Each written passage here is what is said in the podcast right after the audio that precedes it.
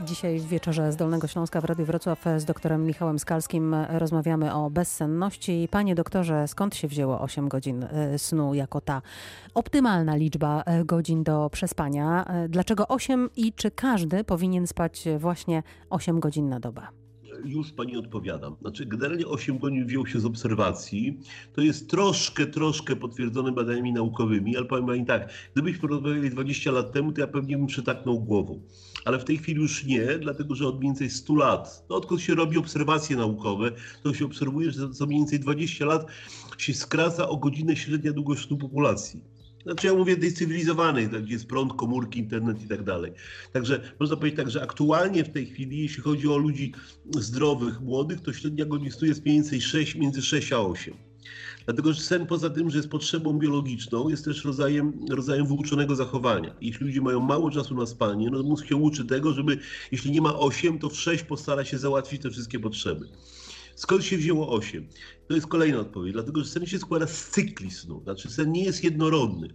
Cały przebieg snu polega na stopniowym pogłębianiu, spłysaniu, pogłębianiu, spłysaniu, pogłębianiu, spłysaniu tego snu i wtedy, kiedy ten sen się spłyca, to na końcu każdego cyklu występuje tak zwany sen REM. To jest w ogóle ten sen dziwny, nazwany paradoksalnym, bo w tym śnie mózg tak bardzo aktywnie pracuje, to wiemy, no bo wtedy mamy marzenia senne.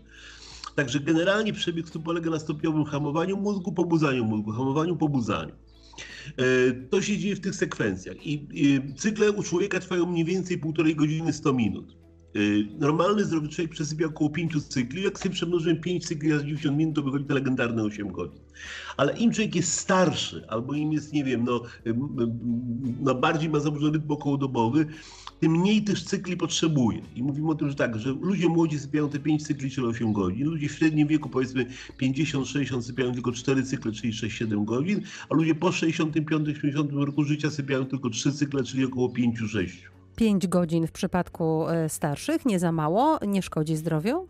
Nie, nie, nie, wręcz przeciwnie. Wręcz przeciwnie, szkodzi zdrowiu, jak śpią za długo. Zresztą też polecam pani, ja często pacjentowi pokazuję, bo to chyba z roku, może dwa lata temu przez wszystkie media przeleciała taka notatka, zresztą PAPTO też publikował wszystkie gazety, jak to greccy bodajże kardio, kardiochirurdzy opublikowali takie dane na ponad milionowej populacji, gdzie udowodnili, że jak oni porównali trzy grupy ludzi śpiących poniżej 5, 5, 8, powyżej 8. I się okazało, że w grupie osób śpiących powyżej 8 to byli młodzi, zdrowi, tam średnia chyba o 40 lat, ryzyko zawału było 30% większe od tych, co śpią, co śpią 6-8. Y, A tych, co byli poniżej 6, ryzyko było 11% większe. Czyli innymi słowy, znaczy wie pani, my to wiemy.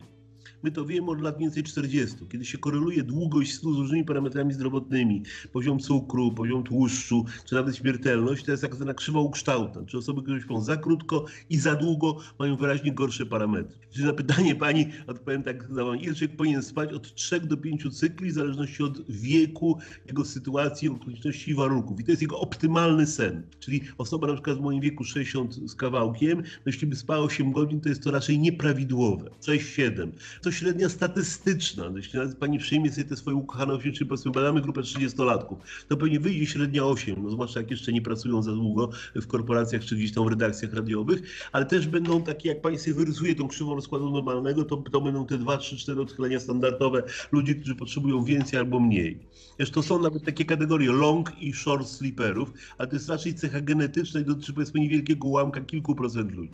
Wróćmy do bezsenności. Bezsenność może objawiać się e, różnie różnie. Jedni ludzie nie mogą długo zasnąć, inni zasypiają szybko, ale e, szybko się budzą albo ciągle się wybudzają e, w nocy. Który z tych rodzajów bezsenności jest bardziej niebezpieczny dla zdrowia? Czy w ogóle tak jest, że jeden jest bardziej, a drugi mniej niebezpieczny?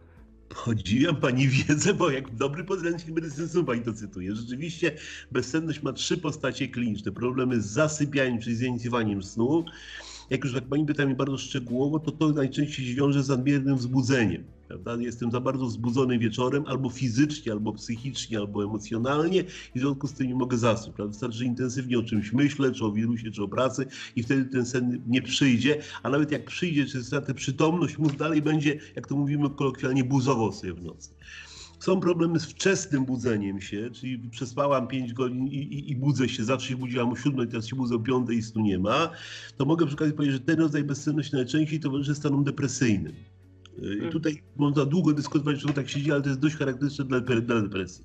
I są problemy z utrzymaniem ciągłości snu. Czyli ja zasypiam, ale się budzę, bo jak mówiłem, wybudzenie występują co półtorej godziny. Tylko normalny u zdrowego człowieka to wybudzenie to jest parę minut. Także ja tam, nie wiem, przekręcę się z boku na bok, ewentualnie zrobię siusiu i zasypiam, nawet nie, nawet nie pamiętam, że się obudziłam.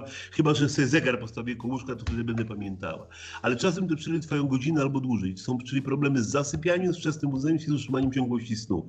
Chyba nie, które są najgorsze. Generalnie jak się utrzymują, to wszystkie do tego samego prowadzą, bo wszystkie prowadzą do tego, że się nie dosypia. Natomiast zadała Pani bardzo interesujące pytanie z naukowego punktu widzenia, dlatego że współczesna klasyfikacja zakłada, że to są jakby trzy postacie kliniczne tej samej choroby, natomiast ja uważam, że są różne choroby.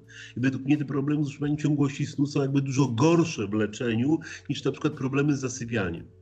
Jak już mnie Pani o to pyta i to wynika z moich doświadczeń i oczywiście w swoich pracach, które napisałem, parę to publikowałem, że to są moim zdaniem dwie różne bezsenności.